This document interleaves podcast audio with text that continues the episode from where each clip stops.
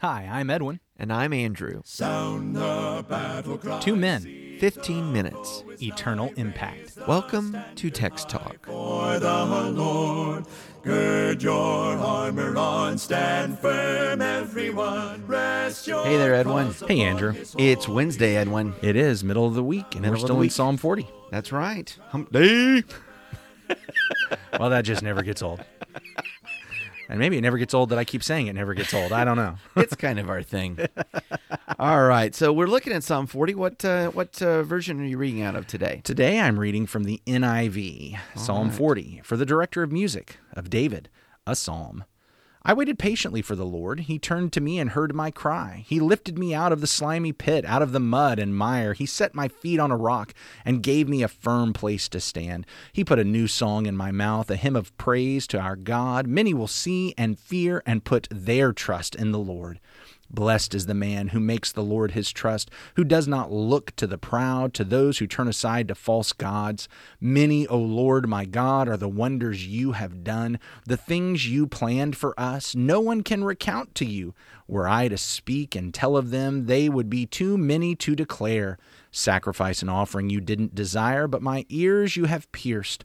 Burnt offerings and sin offerings you did not require.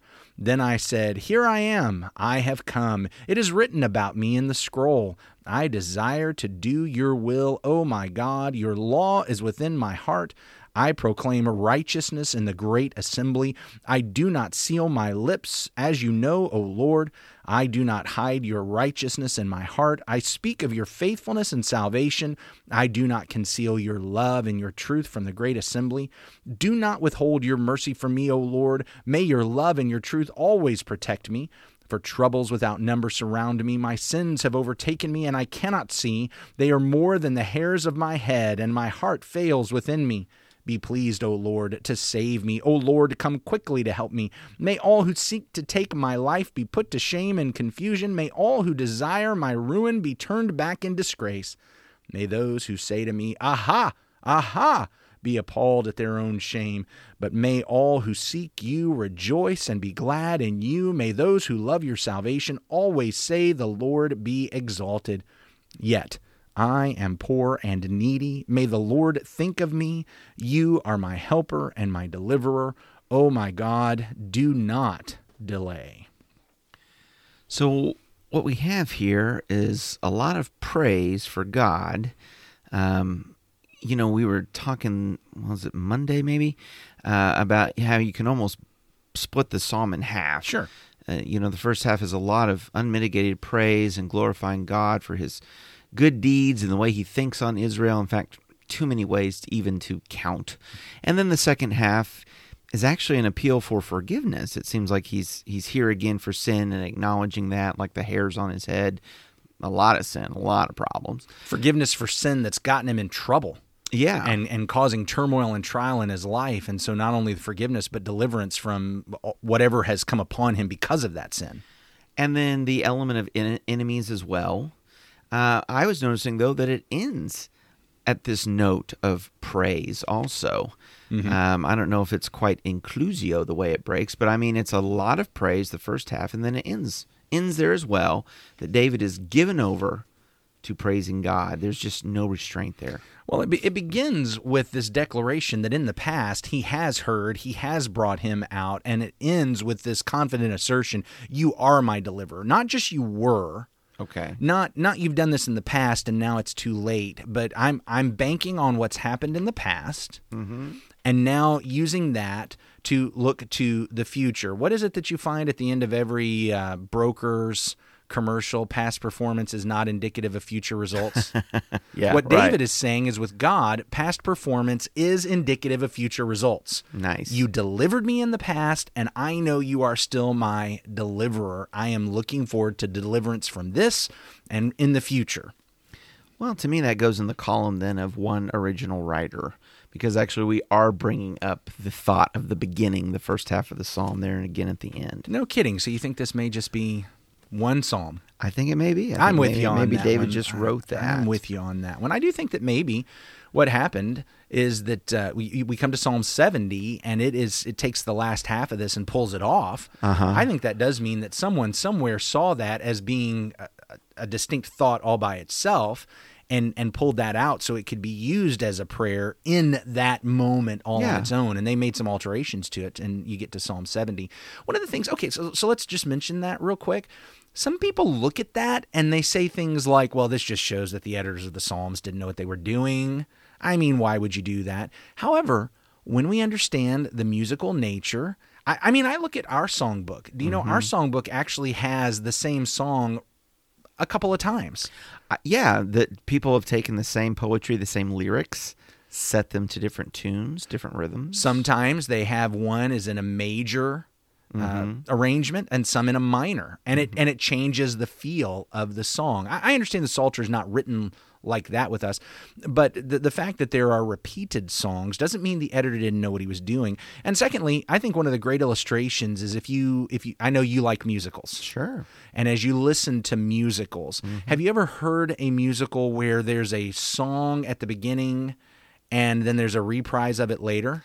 Uh, more like, have you heard one that doesn't do that? That's Exactly. kind of the nature of that beast. Yeah. And so the fact that a psalmist and an editor of the Psalms would reprise an earlier theme because it fits with the Psalms that it is around. Right. I think I think that's that doesn't show that they didn't know what they were doing. It showed they had a purpose. Yeah. And really, rather than immediately dismissing the Psalms and their inspiration because at first glance it doesn't look like exactly how I think it would be done. Yeah. Maybe I should back up and with a little humility, my first approach should be, well, if the editorial editors and the writers of the Psalms uh, were reasonable, rational, God inspired people, why would they have done this? And maybe I should answer that question first. Yeah. If I go through that and I just can't ever figure out a reason, well then maybe I can consider something else. But this business of my first my first glance at this is, nah, this is dumb. Why would they do this? Nobody would do this. Well, no, people do this. They do it all the time, and it's perfectly legitimate, and that's what we find here. Well, we should always be humble when we come to the Word of God. There, there What? are there are good reasons. there are good reasons that these writings have hung together and hung around for millennia. Mm-hmm.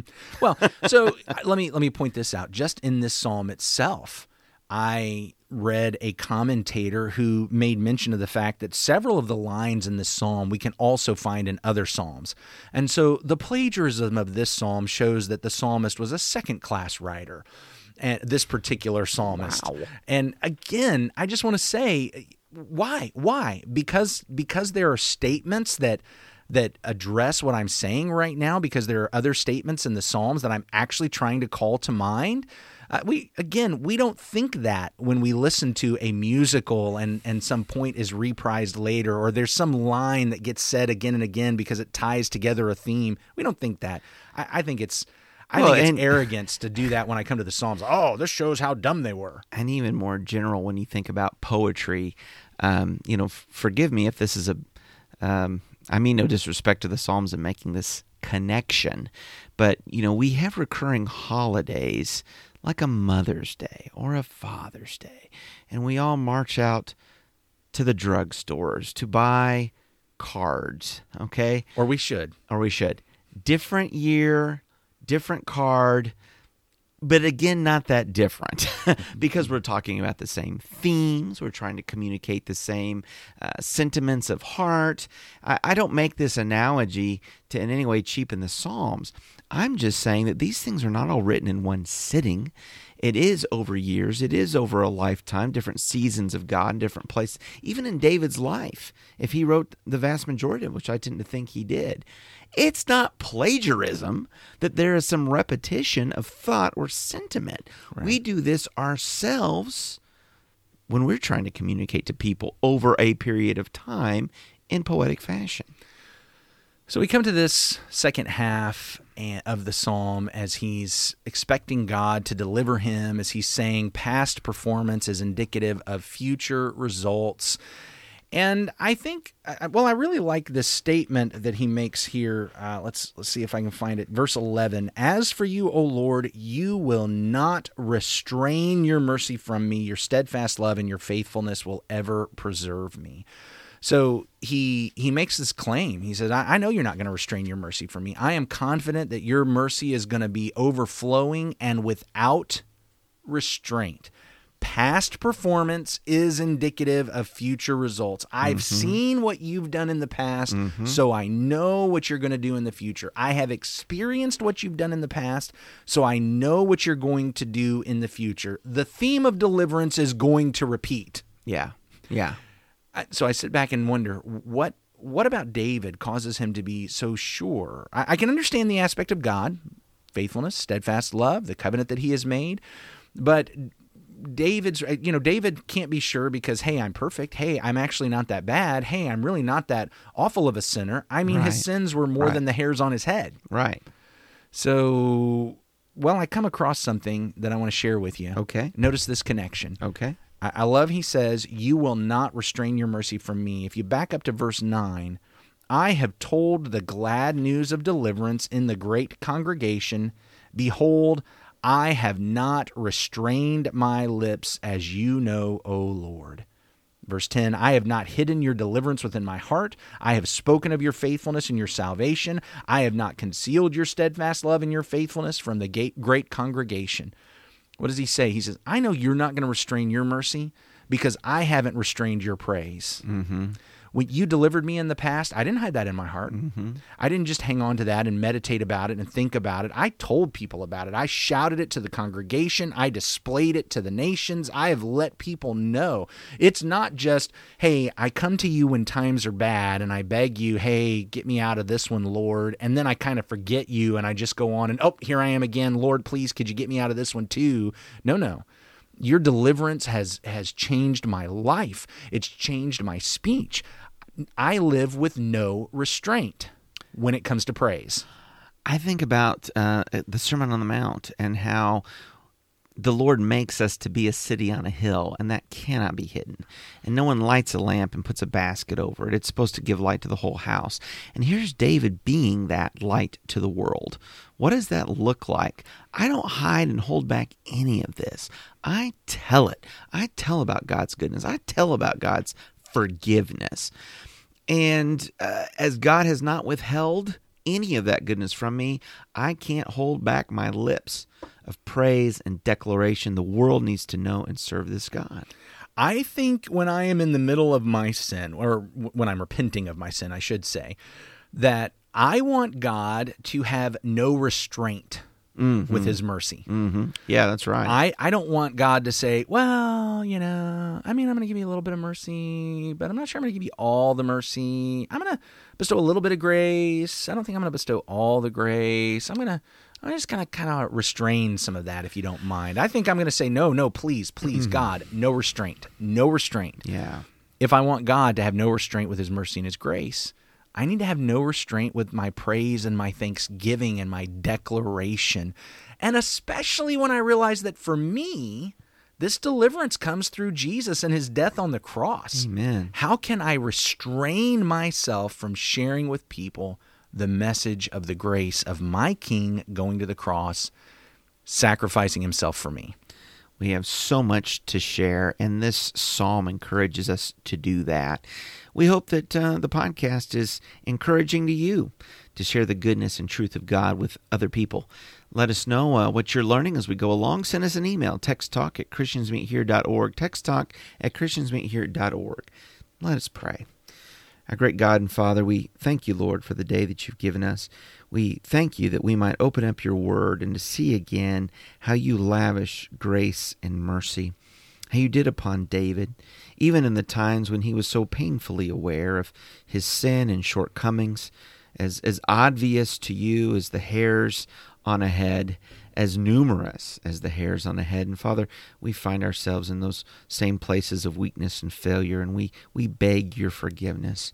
And Father, as you are so good and gracious to, to lavish grace and mercy upon us in the gospel of Jesus Christ, we are assured of restitution uh, by Him to you. And God, we pray that we might be as open and honest and forthright about that goodness to others Father, as you show it to us. May we declare it without restraint like David. In Jesus' name, amen. Amen. Thanks for talking about the text with us today. I'm Edwin Crozier, and I'd like to invite you to join the Christians who meet on Livingston Avenue in Lutz, Florida this Sunday for our Bible classes and worship. You can find out more at ChristiansMeetHere.org. Check out our daily written devotional that goes along with today's episode. You can find a link for it in our show notes. Michael Eldridge sang all four parts of our theme song. You can get more from him at acapeldridge.com. Please remember to subscribe, rate, and review Text Talk in your favorite podcast app so others can find it and learn about it more easily. Have a fantastic day. Steady, pass the word along.